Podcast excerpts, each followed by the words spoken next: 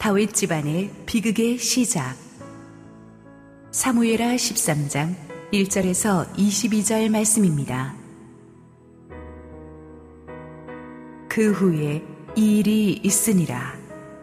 다윗의 아들 압살롬에게 아름다운 누이가 있으니 이름은 다말이라. 다윗의 다른 아들 암논이 그를 사랑하나 그는 처녀이므로 어찌할 수 없는 줄을 알고 암논이 그의 누이 다말 때문에 우라로 말미암아 병이 되니라.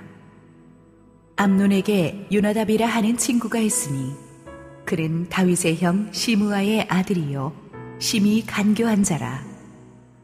그가 암논에게 이르되 왕자여 당신은 어찌하여 나날이 이렇게 파리하여 가느냐 내게 말해주지 아니하겠느냐 하니 암논이 말하되 내가 아우 압살롬의 누이 다말을 사랑함이니라 하니라.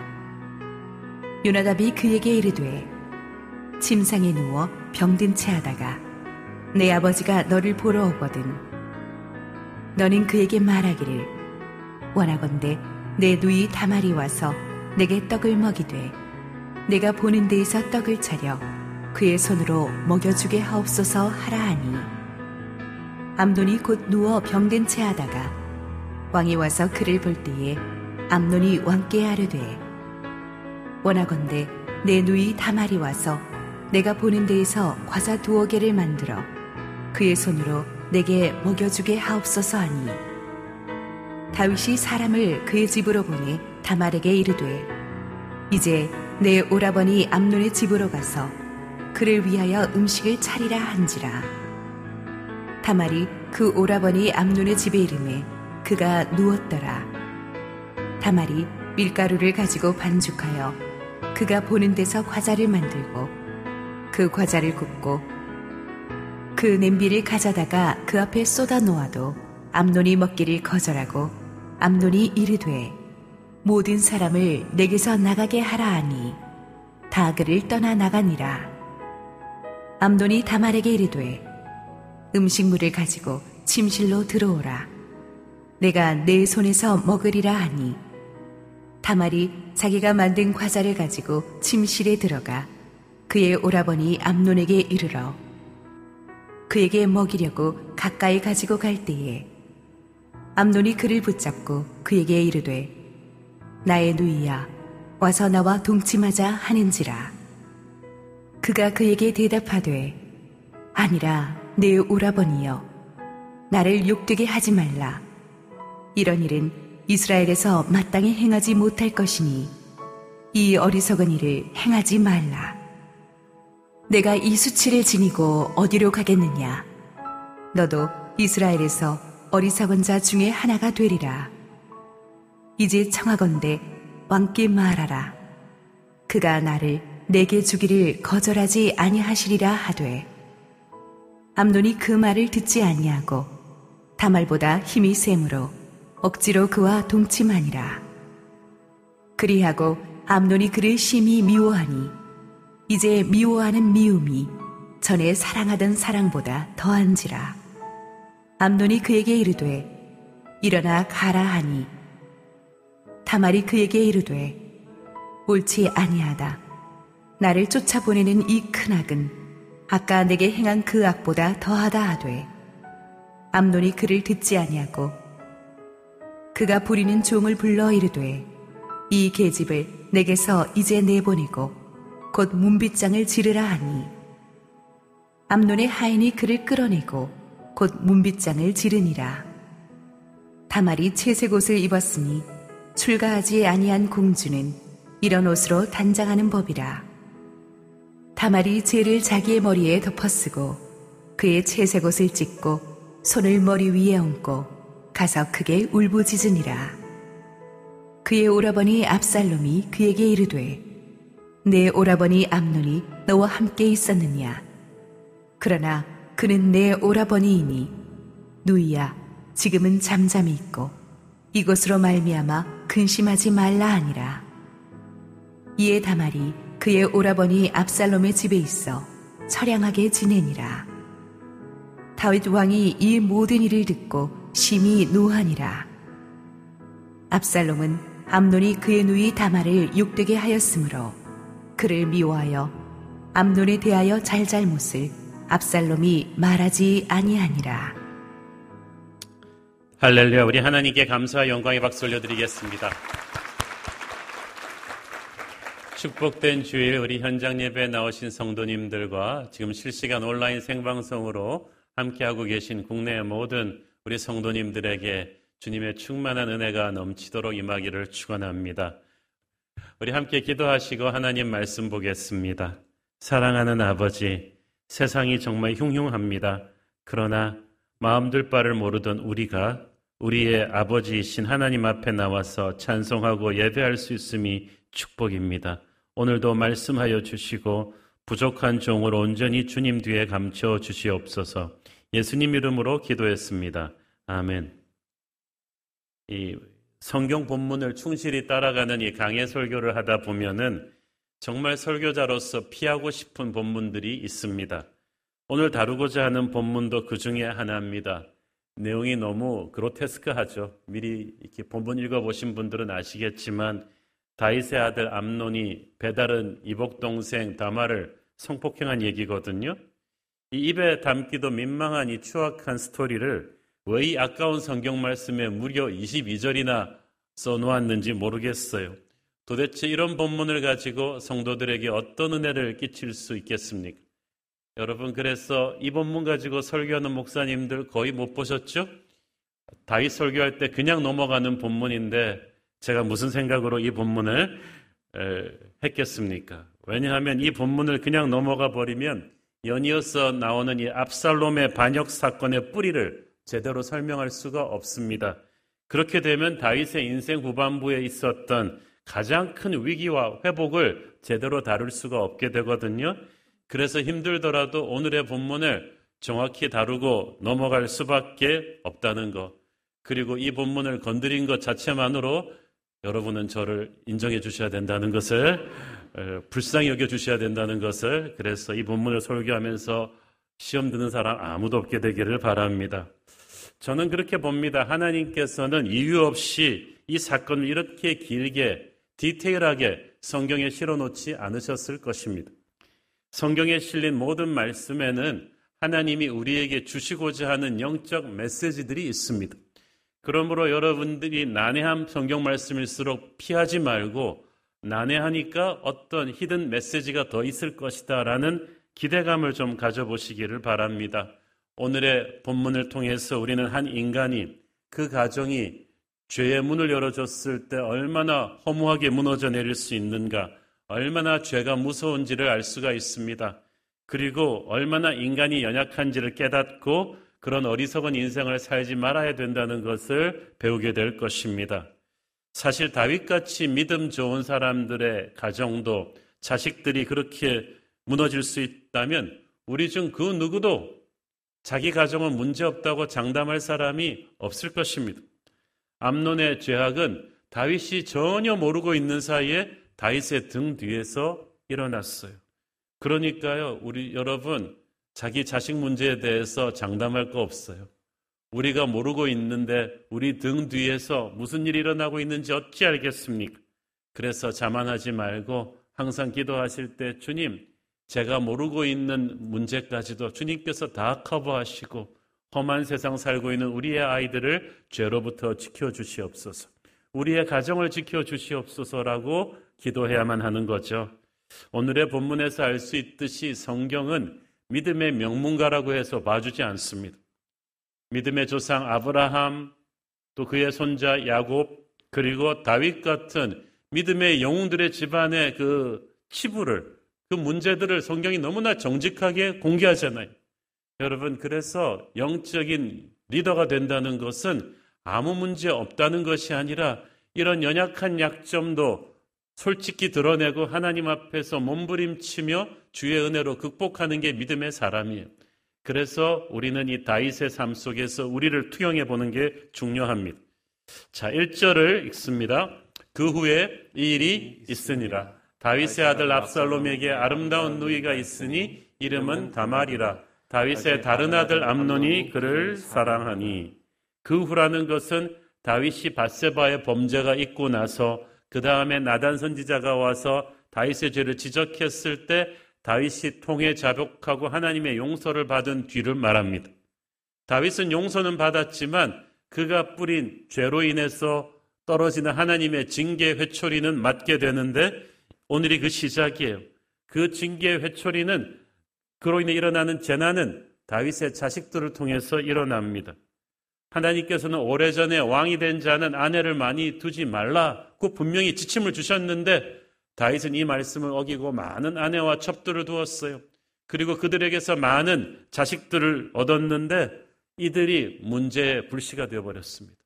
이들은 서로에게 칼을 겨누고 나중에는 아버지에게까지 칼을 겨누는 무서운 일을 저지르게 되는데 오늘의 본문이 바로 그 시작이에요.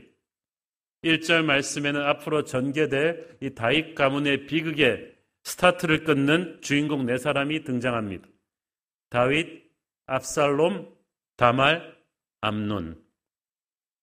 겉으로 드러난 문제는 다말과 암논이 주인공이지만 앞으로 직접적으로 연결되는 것은 이제 다윗과 압살롬입니다.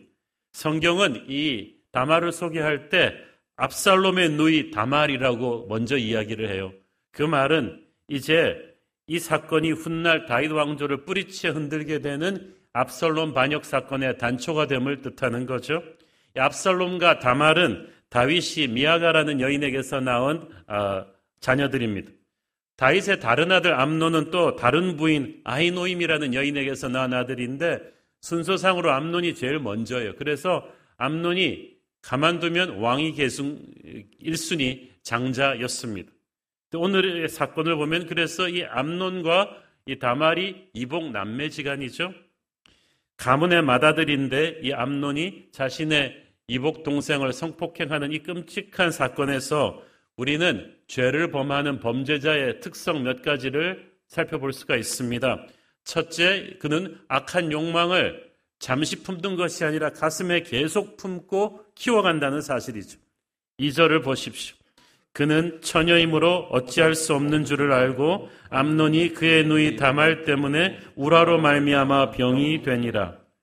1절과 4절의 연거푸 암논이 다말을 사랑했다는 말이 나오는데 이 사랑했다는 말은 정상적인 사랑이 아니라 육체적인 정욕을 말하는 것입니다. 진정한 사랑은 육체적인 정욕에 끝나지 않고 상대에 대한 인격적인 배려를 합니다. 그래서 진짜 사랑은 절제할 줄을 알고 기다릴 줄을 알고 상대 입장을 배려하죠. 그런데 육체의 정욕은 딱 그 정반대라고 보면 됩니다. 자기의 욕심을 채우는 것이 최우선이고 이를 위해 상대를 이용할 뿐이죠. 그래서 이 육체의 정욕에 휩쓸린 사람은 조급합니다. 폭력적입니다. 앞뒤 가리지 않고 통제하기가 어렵습니다. 이것이 암론의 파괴적인 육체적인 사랑인데 그것을 우리는 오늘 적나라하게 볼 수가 있어요. 그래서 이 사람이 욕망을 품었는데 이 다말이 처녀인 줄 알고 어쩔 수 없어서 우라로 말미암아 병이 되었다고 했죠. 그 당시 근동 지방의 처녀들은 가족 공동체 안에서 외부와 격리된 폐쇄 생활을 했습니다. 게다가 공주니까 아주 밖으로 나올 확률이 거의 없습니다. 특히 이방 나라들과는 달리 이스라엘에는 모세의 율법으로 인해서 이방 나라에서는 가족 친지 간의 그런 이런 그 관계를 하는 근친 상간이 다 허용되고 있었지만 이스라엘만은 아니었어요. 모세 율법이 그것을 엄격하게 금했고 이것을 어기는 자는 신분 고하를 막론하고 사형에 처하도록 되어 있었습니다. 그러므로 암노는 목숨을 걸 생각을 하지 않고서는 이런 욕망을 계속 품을 수가 없어요. 아마 자기가 왕자니까 무엇이든 할 수 있다는 생각, 누가 감히 나한테 어쩌겠냐는 왕이 계승 1순위 왕자로서의 교만도 있었던 것 같습니다. 그러나 그가 하나님과 동행하는 믿음의 사람이었다면 하나님의 법이 엄연히 금지하고 있는 거기서 멈춰섰을 텐데 그러지 못했죠. 하나님의 법을 두려워하지 않으니까 이 사람의 시스템만이 걸림돌이에요. 그러니까 속병이 들어서 끙끙 앓았습니다. 악한 욕망을 버리지 않으니까 마귀가 달려듭니다. 마귀가 달려드니까 그다음부터는 어쩔 도리가 없죠. 근데 또 한 가지 암론의 문제는 잘못된 친구가 옆에 붙었다는 거예요. 요나답이라는 친구가 나오는데 다윗의 조카요 암론과는 사촌이 되는 사람입니다. 3절에 보니까 그가 심히 간교한 자라고 했죠. 에덴 동산에서 아담과 하와를 꿰었던 뱀이 심히 간교했다고 했는데 교활해요. 사악한 그 지혜가 많아요. 그가 상사병에 걸려 끙끙 앓고 있는 암론에게 이렇게 조언 했을 거예요. 당신은 다윗 왕의 맏아들이 아닙니까? 왕이 계승 1순위, 왕이 얼마나 당신을 사랑하는지 온 천하가 다 아는데 무슨 걱정입니까? 내 말대로 하세요. 당신이 병들었다고 하고 두문불출 집안에서 딱 나오지를 않으면 왕께서 걱정이 되셔서 병세를 알아보기 위해 직접 오실 것이다. 그러면 아버지 다윗 왕에게 다말이 오빠 병문안을 좀 오게 해주세요라고 부탁을 해라. 그 다음에 다말이 오면은 이렇게 기회를 잡아서 당신 뜻대로 행하면 되지 않느냐는 악한 작전을 짜준 거예요. 참, 이 친구가 나쁘죠. 사실, 진짜 친구라면요, 이 사랑해서는 안 될 사람을 사랑하는 이 근친상간의 욕망을 품었다는 이야기를 들으면 그 자리에서 꾸짖고 친구를 고쳐줬어야만 했는데 요나답은 그런 친구가 아니었어요. 이 사람에게는 이것이 하나님의 뜻인지 아닌지 이 일이 옳은지 그른지가 중요하지 않아요. 요나답에게는 야심이 있었어요. 지금 왕위 계승 1순위 맏아들 암론을 잘 자기 곁에 비유를 맞춰가지고 훗날 자신의 입지를 도모하는 것이 요나단의 생각에 박혀 있던 거예요. 그래서 잘못된 길을 가고 있는 암론을 멈추게 하는 게 아니라 오히려 그 뜻을 이룰 수 있는 아주 교묘한 작전까지 짜주는 것입니다. 그런데 유류상종이라고 이런 사악한 친구를 곁에 좋은 자로 둔 암론이 문제죠. 마음에 죄가 가득한 사람 옆에는 사악한 친구들이 꼬입니다. 그래서 여러분 그 사람에 대해서 알고 싶으면 그 사람 친구를 보면 됩니다. 어떤 미래로 어떤 선택을 그 사람이 할 것인지가 답이 딱 나오는 거죠. 여러분 옆에 인생을 하나님 중심으로 정리하고 싶으면 여러분 옆에 요나닥 같은 친구들을 정리하십시오. 굉장히 중요합니다. 그들로 인해서 이제 암노는 돌이킬 수 없는 죄악의 구렁텅이로 어, 넘어가게 되죠. 사실 이렇게 해서 암노는 요나답의 지혜로 뜻을 이루지만 곧 끔찍한 죽음을 당하게 되지 않습니까? 좋은 친구가 이렇게 중요해요. 잠언 13장 20절을 보세요. 지혜로운 자와 동행하면 지혜를 얻고 미련한 자와 사귀면 어떻게 된다고요? 해를 받느니라 인생이 망한다는 거예요. 저는 이런 말 믿지 않아요. 아이, 그 사람은 괜찮은데 친구 사, 잘못 사귀어서 저렇게 됐어. 친구를 잘못 사귄 것은 괜찮은 사람이 아니라는 증거죠. 시편 1편에 보면 그 말이 나오지 않습니까? 복 있는 사람은 어떻다고요? 악인들의 꾀를 따르지 않고 죄인들의 길에 서지 않고 한마디로 말해서 복 있는 사람은 좋은 친구를 분별하는 분별력이 있다는 거예요. 반대로 복 없는 사람은 친구를 분별하지 못했기 때문에 인생이 망하게 되는 거예요. 여러분의 자녀들이 명문대 가는 것보다 중요한 건 여러분의 자녀의 옆에 믿음의 친구들이 붙어야 돼요. 잘못된 선택을 하면은 브레이크로 걸어줄 수 있는 거룩한 견제장치가 될 수 있는 친구가 여러분 옆에도 있어야 되고 자녀 곁에도 있어야 돼요. 명문대 가는 것보다 훨씬 중요해요. 그러니까 10편 1편에 나오잖아요. 복 있는 사람은 친구 잘 사귄다. 동반자를 누구와 함께 갈 것인가? 좋은 믿음의 친구가 없었기 때문에 암노는 파멸의 길로 그냥 갈 수밖에 없었어요. 세 번째, 이 죄인들의 특징은 사람을 자꾸 이용한다는 거예요. 6절, 7절에 보니까 요나답이 짜던 각본대로 다윗 왕은 맏아들 암논이 병들었다는 말을 듣고 진짜 걱정이 돼서 병문 안으로 옵니다. 그랬더니 어, 막이 암논은 이렇게 코칭 받은 대로 엄 1급 배우처럼 연기를 하죠. 어, 아버지. 어, 저 이러다가 죽을 것 같아요. 우리 누이 동생 다말이 참 내가 좋아하는 과자를 잘 만드는데 그거라도 조금 맛보면 좀 일어나려나 어 이러고 있었던 거예요. 다윗은 아들의 요구에 어떤 음흉한 흉계가 숨겨져 있는지 아무런 의심도 하지 않고 아들의 요청을 그냥 들어줍니다. 그만큼 다윗이 맏아들을 사랑했던 것 같아요. 그리고 설마 아들이 자기를 속이고 아니 자기를 이용해서 그토록 끔찍한 욕망을 채우려 했는 줄은 꿈에도 몰랐죠. 감히 하늘 같은 아버지, 한 나라의 왕인 아버지를 그렇게 속이고 이용할 줄 누가 알았겠어요? 그것을 아버지가 자기를 향한 사랑이 크다는 것을 요나답이 아니 암론이 알고 있었어요. 우리 부모들이 말이죠. 자식들을 향한 분별 없는 무조건적인 사랑을 주면은요. 이게 이런 파괴적인 결과를 갖고 올 수 있습니다. 자식이 해달라는 대로 다 해주다가 어떤 재앙이 생길 줄 모르거든요. 특히 돈 있는 집에서 애들과 보내줄 시간이 없으니까 이걸 돈으로 다 사랑을 표현하다가 아이들이 나중에 폭주해 버리잖아요. 암론이 그런 어, 아들이었어요. 아버지 다윗 왕의 왕명을 받던 다말은 이복 오빠 이 암론의 흑심을 꿈에도 모른 채 진짜 오빠가 걱정돼 가지고 음식 재료를 싸들고 문병을 옵니다. 그리고 암론을 위해서 이 음식을 만들기 시작하는데 당시 이스라엘 사람들의 가옥 구조는 대개 부엌과 거실이 구별되지 않은 한 공간이었어요. 그래서 아마 암론은 자기의 침상에 누워서도 다말의 요리하는 모습을 볼 수 있었을 것입니다. 가만히 보니까 이 암론은 아버지 다윗을 이용했고 누이 동생 다말을 이용했어. 자기에게 선한 감정을 가지고 있는 사람들, 자기에게 잘해주려고 하는 사람들을 이용해서 자기의 욕망을 이룹니다. 죄질이 나빠요. 세상 사람들이 그렇게 하죠.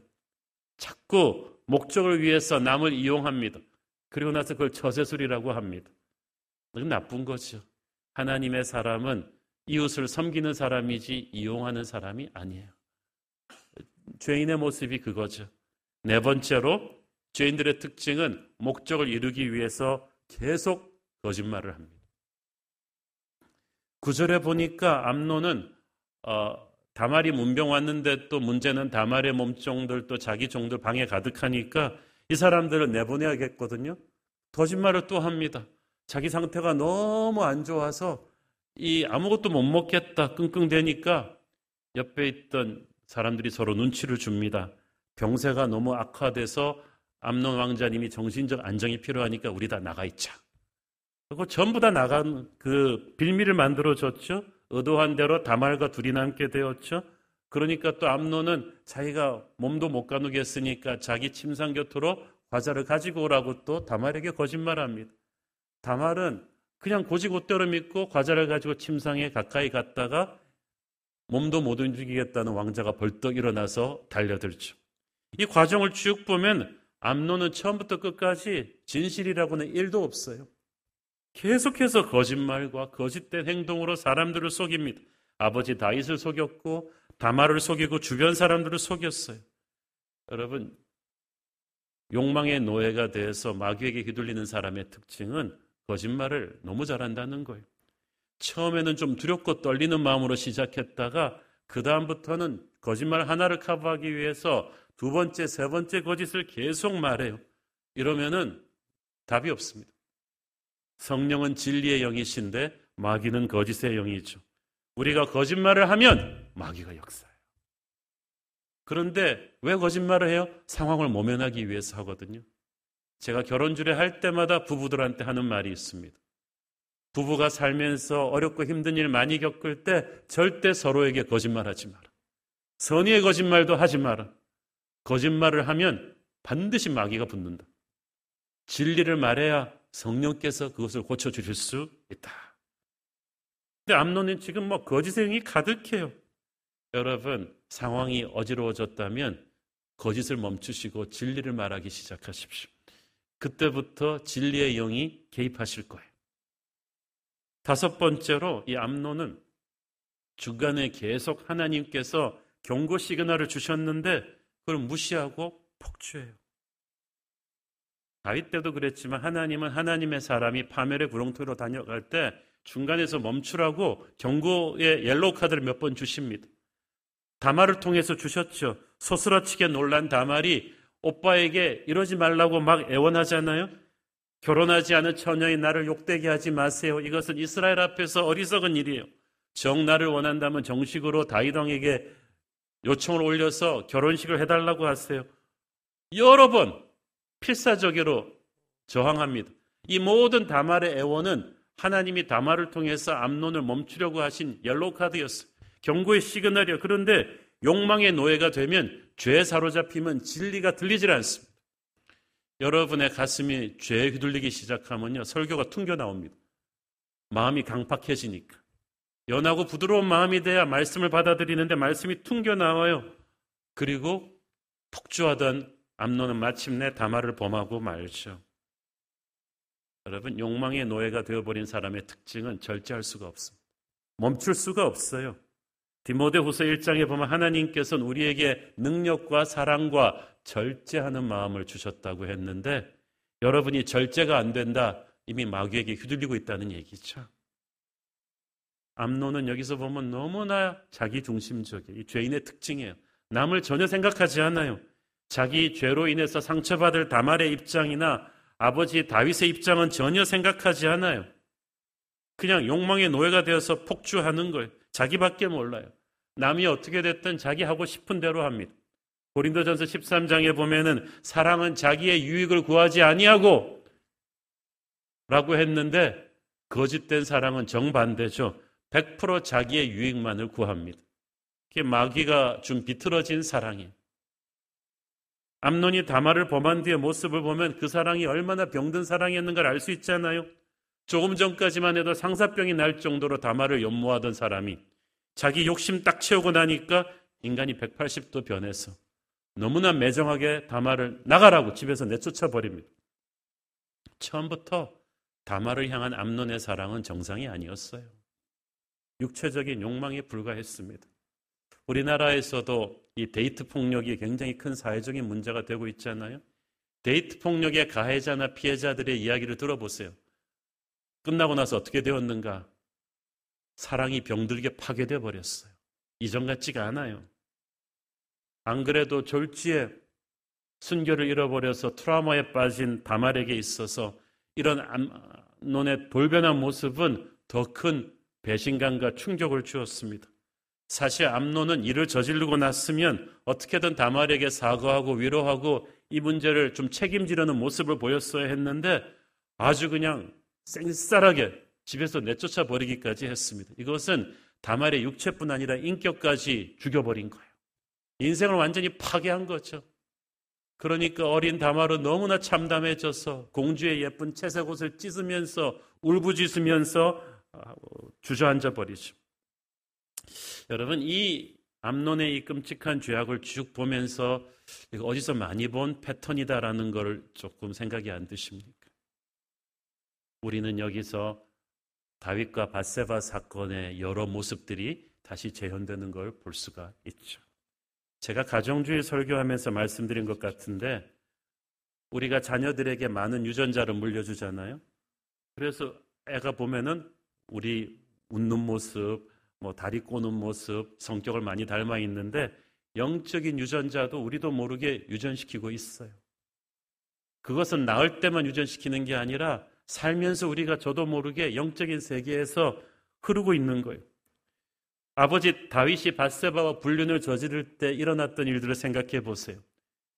다윗도 바세바의 목욕하는 모습을 보고 잠시 지나치지 않고 그 욕망을 가슴에 계속 품었기 때문에 일이 커진 거 아니에요? 암론도 그 병든 욕망을 가슴에 계속 품고 처리를 안 하니까 일이 커졌어요. 다윗도 부하 신하들이 계속해서 워닝 시그널을 줬어요.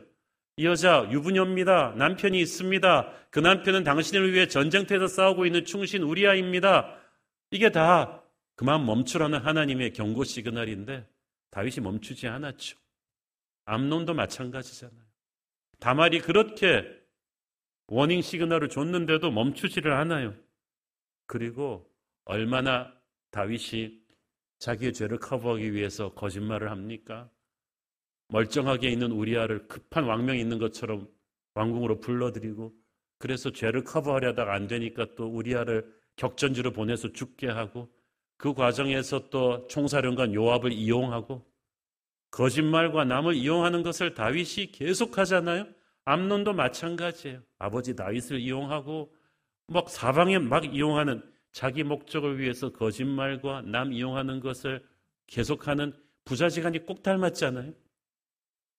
결코 있어서는 안 될 불륜과 폭력과 거짓말로 버무려진 그 추악한 죄악이 믿음의 가문에서 아버지 아들에 대해서 몇 년 사이에 그냥 일어난 거예요. 부모 세대의 죄가 자기도 모르게 다음 세대로 튀어서 전염된 거예요.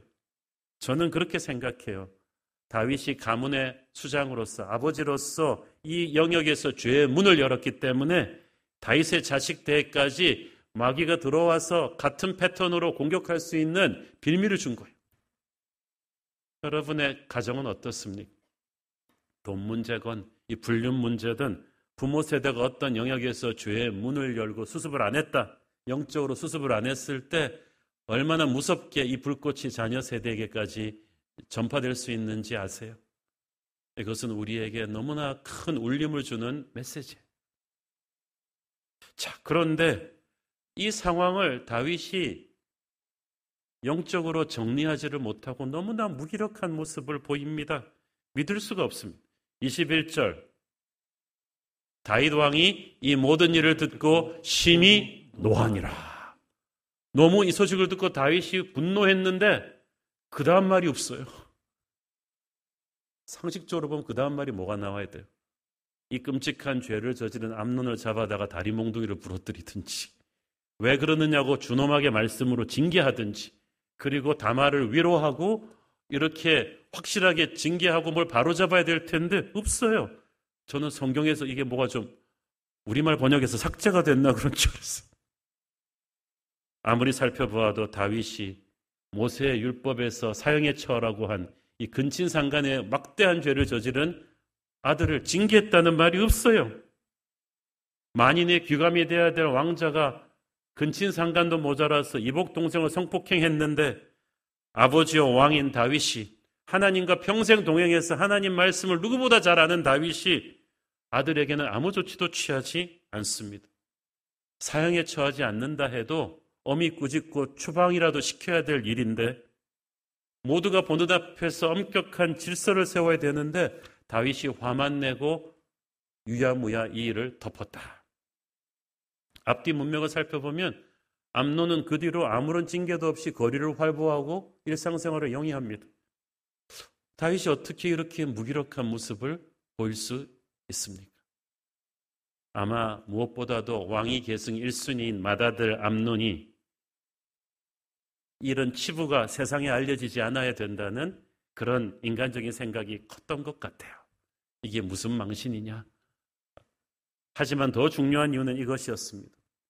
다윗이 바세바의 불륜 사건으로 인해서 자식들에게 영적인 권위를 잃어버린 거예요. 그래서 암론도 아마 그렇게 생각했을 거예요. 아니, 아버지는 뭐 떳떳해? 아버지도 그런 일을 저질러 놓고 내가 욕심을 좀 채운들 아버지가 무슨 자격으로 나를 혼내겠어?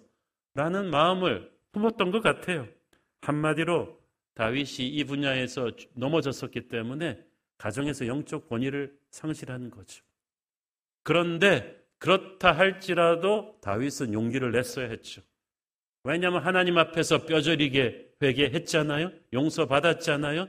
그로 인해 아기도 죽는 아픔을 겪었지만 다윗은 그래 나도 죄를 지었지만 하나님 앞에서 회개하고 용서를 받았다. 그러니까 이 일은 그냥 넘어갈 수가 없다.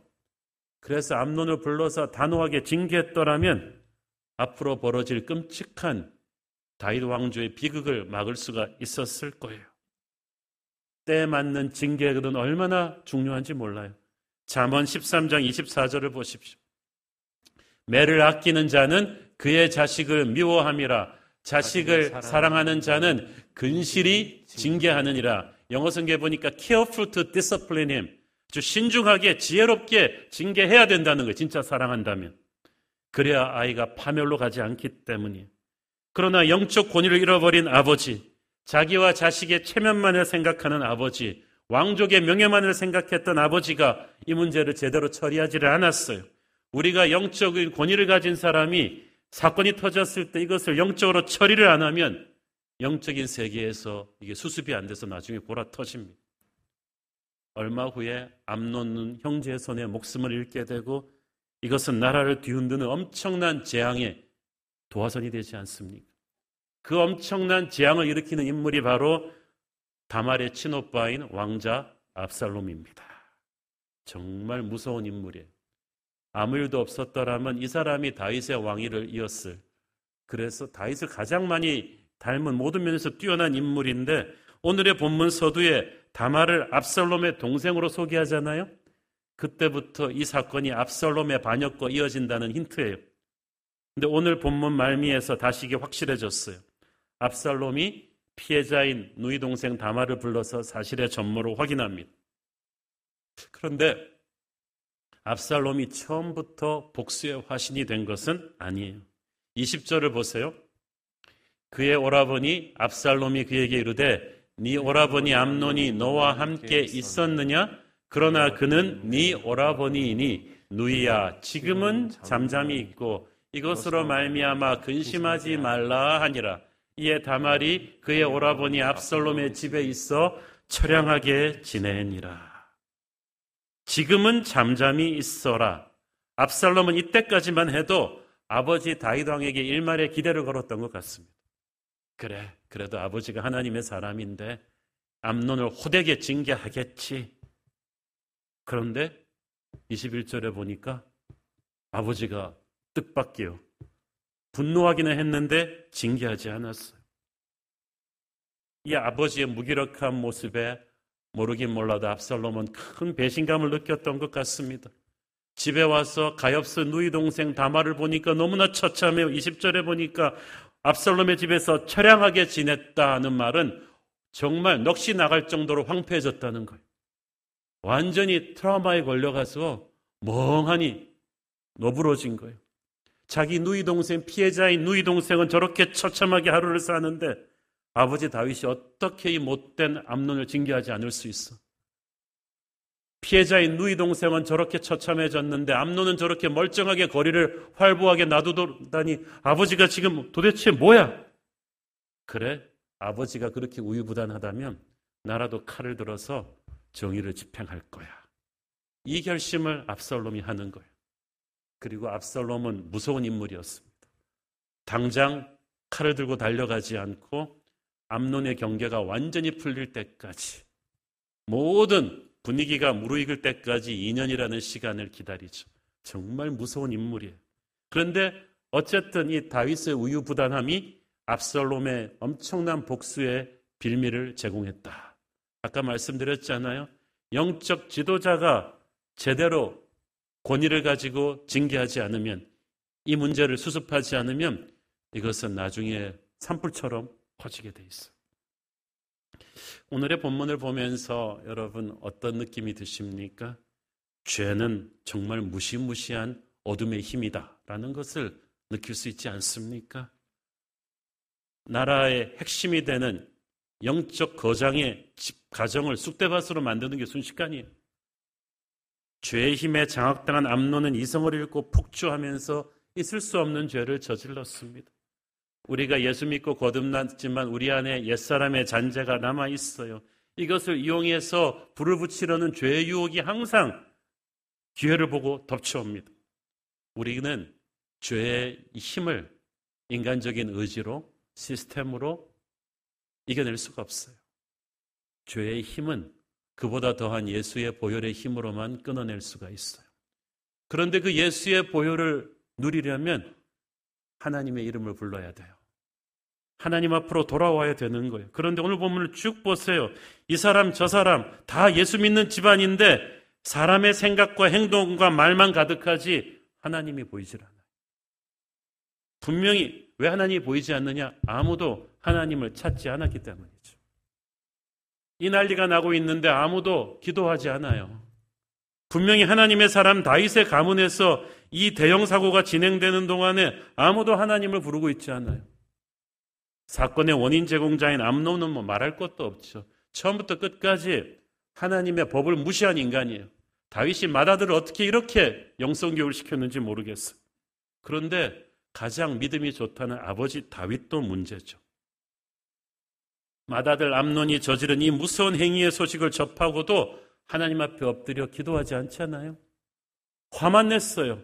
지금 그런데 화낼 일이 아니라 바세바 사건 때처럼 자기의 가슴을 찢으며 하나님 앞에 기도할 일이에요. 하나님 어떻게 이런 일이 있을 수 있습니까? 내가 어떻게 해야 됩니까? 다윗이 하나님의 이름을 부르며 가르쳐 주십시오라고 기도했더라면 어땠을까요?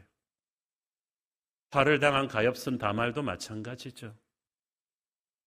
넋이 나갈 정도의 슬픔에 빠졌지만 그녀 역시 하나님의 이름을 부르며 나왔더라면 예수님의 보혈의 은혜가 그녀를 치료했을 것입니다. 누이 동생이 당한 소식을 듣고 복수를 준비하는 친오빠 압살롬도 마찬가지죠. 물론 분노하죠. 물론 화가 나죠. 그러나 그 과정에서 하나님의 개입을 요청하며 기도했더라면 어떻게 됐을까요? 원수 갚는 자는 여호와라는 하나님의 음성을 듣고 멈춰설 수 있지 않았을까요? 한마디로 암론, 다말, 다윗, 압살롬 주인공 4명 중 한 명도 하나님의 이름을 부르고 수습을 요청하지 않아요. 다 자기 감정과 생각으로 결정하고 반응할 뿐입니다. 아무도 하나님의 이름을 부르며 기도하지 않으니까 하나님이 개입이 없어요. 하나님이 개입하지 않으시니까 예수의 보혈이 흘러 들어올 구멍이 없어요. 마귀가 이 가정을 마음 놓고 유린하는데 아무도 막을 자가 없어요. 평생 하나님과 동행했다는 다윗부터 이러니까 자식 때에 와서 이렇게 무너져 내리죠. 만약에 다윗이 바세바 사건 뒤에 하나님 앞에 회개했던 것처럼 온 집안의 영적 비상사태를 선포했더라면 상황은 달라졌을 거예요. 집안의 가정이 하나님 앞에 가장이 하나님 앞에 온 아내들과 자식들을 다 함께 엎드리게 하고 회개하고 기도했더라면 하나님의 이름을 불렀다면 예수의 보혈이 흘러 들어왔을 거예요. 죄의 권세를 그때부터 끊었을 거예요. 이미 많이 피해를 입었지만 마귀의 세력이 그때부터 빠져나가기 시작했을 거예요. 만약 다윗이 그리고 그 뒤에 암론을 말씀대로 징계하고 하나님 앞에 회개하게 했더라면 어떻게 되었을까요? 그래서 온 집안이 같이 눈물로 울부짖으며 살려달라고 기도했더라면 마귀가 떠났을 것입니다. 주의 이름을 부르는 자에게 하나님이 오신다고 하셨잖아요. 그랬더라면 예수 보혈의 은혜가 이 가정을 휘젓고 있는 마귀의 권세를 쫓아냈을 텐데 사태가 거기서 더 악화되지 않았을 텐데 그게 안 된 거예요. 사랑하는 여러분, 우리 인생의 문제는 수백 가지지만 답은 딱 하나. 예수님께 돌아가는 것 뿐입니다. 보혈의 은혜로 하나님과의 관계가 회복되지 않으면 다윗 집안은 결코 죄에서 자유할 수가 없었어요. 오늘 지금 이 설교를 듣고 있는 분들 중에 다윗처럼 심각하지는 않더라도 가정 안에 크고 작은 죄의 문제로 아픔을 겪고 있는 가정이 있습니까? 그래서 가족 안에 서로 미워하고 대립하고 법정 소송까지 불사하고 있는 집안이 있나요? 믿음의 가문에도 그런 일 많습니다. 돈 문제로 형제들끼리 소송을 걸고 부모 자식 간의 얼굴도 안 볼 정도로 누군가가 돈 문제로 죄의 문을 그 가정에 열었겠죠. 다윗이 불륜의 문제로 그 죄의 문을 열었기 때문에 이렇게 되었듯이 지금 가족 중에 누구라도 주의 이름을 불러야 됩니다. 지금 누군가가 영적인 비상사태를 선포하고, 야, 우리가 지금 변호사 사서 서로 고소할 일이 아니다. 서로 이렇게 반목할 일이 아니다. 우리가 죄의 문을 열어서 마귀가 지금 우리 가정을 휘젓고 있는데, 우리 예수님의 이름을 부르자. 우리 주님 앞에 돌아오자. 하나님께서 그 순간부터 여러분의 가정에 은혜를 주실 것입니다. 그때부터 여러분의 가정이 죄에서 자유하게 되는 것이고 은혜가 임할 것입니다. 기도하겠습니다. 주님 은혜를 감사합니다. 믿음의 사람 다윗의 집안이 어떻게 이렇게 쑥대밭이 되었습니까? 죄의 문이 열렸기 때문인데 하나님 그 누구도 기도하지 않고 하나님의 이름을 부르지 않아 사태가 더 악화되고 있습니다. 하나님 우리네 가정들을 돌아봅니다. 예수 믿는 집안인데 우리의 과정들은 왜 이리 찢어져 있습니까? 오늘 우리는 예수의 이름을 부르기를 원합니다. 죄에서 자유를 얻게 할 수 있는 유일한 힘, 어린 양의 보혈의 권세가 우리 가정에 들어오시기를 초대합니다. 우리를 회복시켜 주옵소서. 예수님 이름으로 기도했습니다. 아멘.